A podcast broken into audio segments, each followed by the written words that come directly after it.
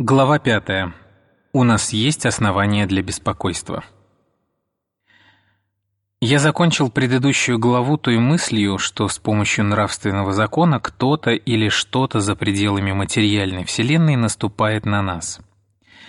Подозреваю, что когда я дошел до этого пункта, некоторые из вас почувствовали какое-то беспокойство.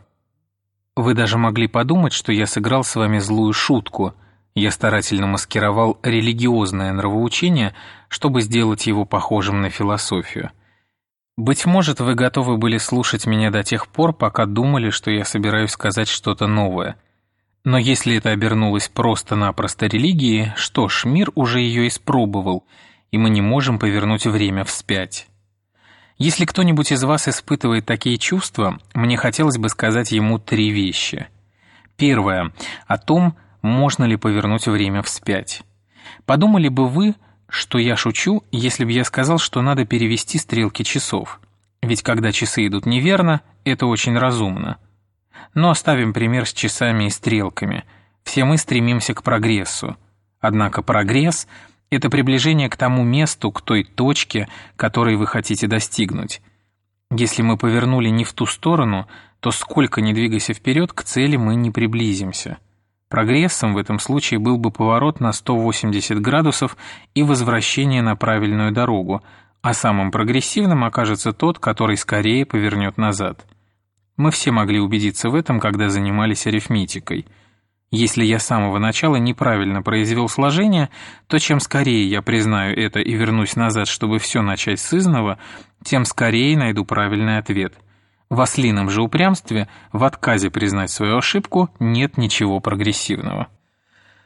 Если вы задумаетесь над современным состоянием мира, вам станет совершенно ясно, что человечество совершает великую ошибку. Мы все на неверном пути. А если это так, то всем нам необходимо вернуться назад. Возвращаясь назад, мы скорее придем вперед. Второе. Заметьте, что мои рассуждения не так уж религиозны и нравоучительны. Мы еще далеки от Бога какой-либо конкретной религии, тем более от Бога религии христианской. Мы лишь подошли к кому-то или чему-то, что стоит за нравственным законом. Мы не прибегаем пока ни к Библии, ни к тому, о чем говорит Церковь. Мы стараемся понять, не сможем ли мы узнать что-нибудь об этом таинственном существе своими собственными силами. И тут я со всей откровенностью скажу, то, что мы обнаруживаем, просто поражает нас – об этом существе свидетельствуют два факта. Прежде всего, это созданная им Вселенная. Если бы она была единственным свидетельством о нем, то из наблюдения за ней мы должны были бы сделать вывод, что он, этот загадочный некто, великий художник, Вселенная воистину прекрасна. Но в то же время вынуждены были бы признать, что он безжалостен и враждебен людям. Вселенная – очень опасное место, внушающее неподдельный ужас. Кроме того, о нем говорит нравственный закон, который он вложил в наш разум. И это второе свидетельство более ценно, чем первое, поскольку оно дает нам информацию внутреннюю. Из нравственного закона вы больше узнаете о Боге, чем из наблюдения за Вселенной, точно так же, как вы больше узнаете о человеке, слушая, как и что он говорит, нежели созерцая построенный им дом. На основании второго факта мы делаем заключение, что существо, пребывающее за видимой Вселенной, горячо заинтересовано в правильном поведении людей, в честной игре, в бескорыстии, храбрости, искренней вере и правдивости. Тут нам приходится согласиться с утверждением христианства и некоторых других религий, что Бог добр. Но не будем спешить.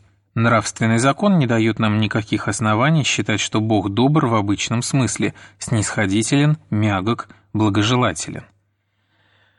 В нравственном законе нет никакой снисходительности, он тверд, как алмаз.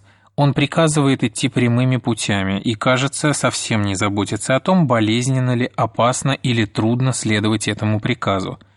Если Бог таков же, как нравственный закон, то он едва ли мягок – Пока что нам нет смысла говорить, что под «добрым Богом» мы понимаем такого Бога, который способен прощать. Ведь прощать способна только личность, а мы пока вправе утверждать, что сила, которая скрывается за нравственным законом, скорее похожа на разум, чем на что-то другое. Но это еще не значит, что эта сила должна быть личностью. Если это просто безличный, бесчувственный разум, то, вероятно, нет смысла просить его о помощи или о поблажке, как не имело бы смысла просить таблицу умножения, чтобы она простила вас за неправильный счет.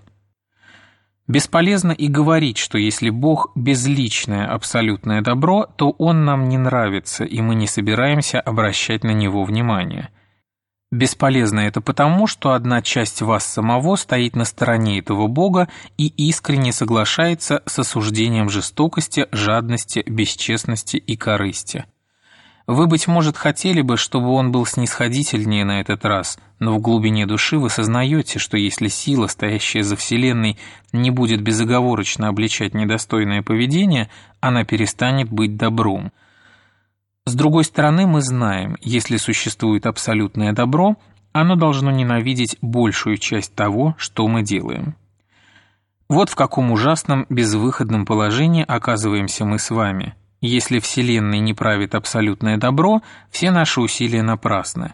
Если же абсолютное добро все-таки правит Вселенной, мы ежедневно бросаем ему враждебный вызов и не похоже на то, чтобы завтра мы стали хоть немного лучше. Таким образом, и в этом случае наша ситуация безнадежна. Мы не можем жить без этого добра и не можем жить в согласии с ним. Бог – наше единственное утешение и самый страшный ужас. В нем мы сильнее всего нуждаемся, и от него же больше всего хотим спрятаться. Он наш единственный союзник, а мы его враги. Послушать некоторых, так встреча с абсолютным добром – одно удовольствие – им надо бы хорошенько задуматься, они все еще играют в религию. Надмирная доброта несет либо великое облегчение, либо величайшую опасность, в зависимости от того, как вы ей ответите. А мы с вами отвечаем неправильно. Теперь я подошел к третьему пункту. Избирая кольный путь, чтобы подойти к тому, что меня действительно интересует, я не хотел разыгрывать вас.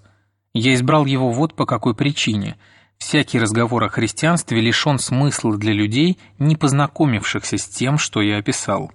Им, насколько мне известно, нечего сказать тому, кто не знает за собой ничего плохого и не чувствует, что нуждается в прощении.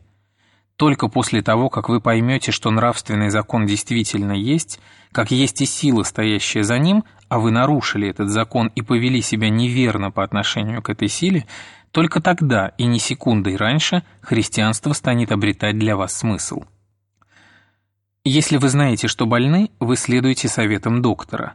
Если вы знаете, как безысходно ваше положение, вы начнете понимать, о чем говорят христиане, потому что они предлагают объяснить, почему мы ненавидим добро и любим.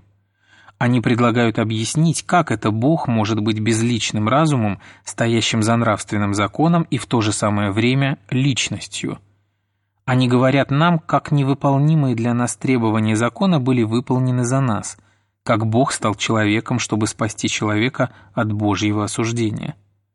Это старая история, и если вы пожелаете углубиться в нее, вы обратитесь к тем, кто компетентнее, чем я. Я прошу от вас одного – взглянуть в лицо фактам, чтобы понять вопросы, на которые христианство предлагает ответы, а факты эти пугают. Я хотел бы сказать что-нибудь более радужное, но должен говорить то, что считаю правдой. Конечно, я целиком согласен с тем, что христианство в конечном счете источник несказанного утешения. Но начинается оно не с утешения. Оно начинается с тревоги и смятения, которые я описал, и не имело бы смысла идти к этому утешению, минуя стадию тревоги. В религии, как на войне, как во многих ситуациях, Покой, утешение нельзя обрести, если искать только его. Вот если вы будете искать истину, то, возможно, обретете и покой. Если ищете только покой, вы не найдете ни его, ни истины. Найдете вы пустые речи да помышления, которые будут вам казаться истиной в начале пути. В конце же вас ждет безнадежное отчаяние. Почти все мы излечились от предвоенных розовых мечтаний о согласованной международной политике. Настало время излечиться от них и в религии.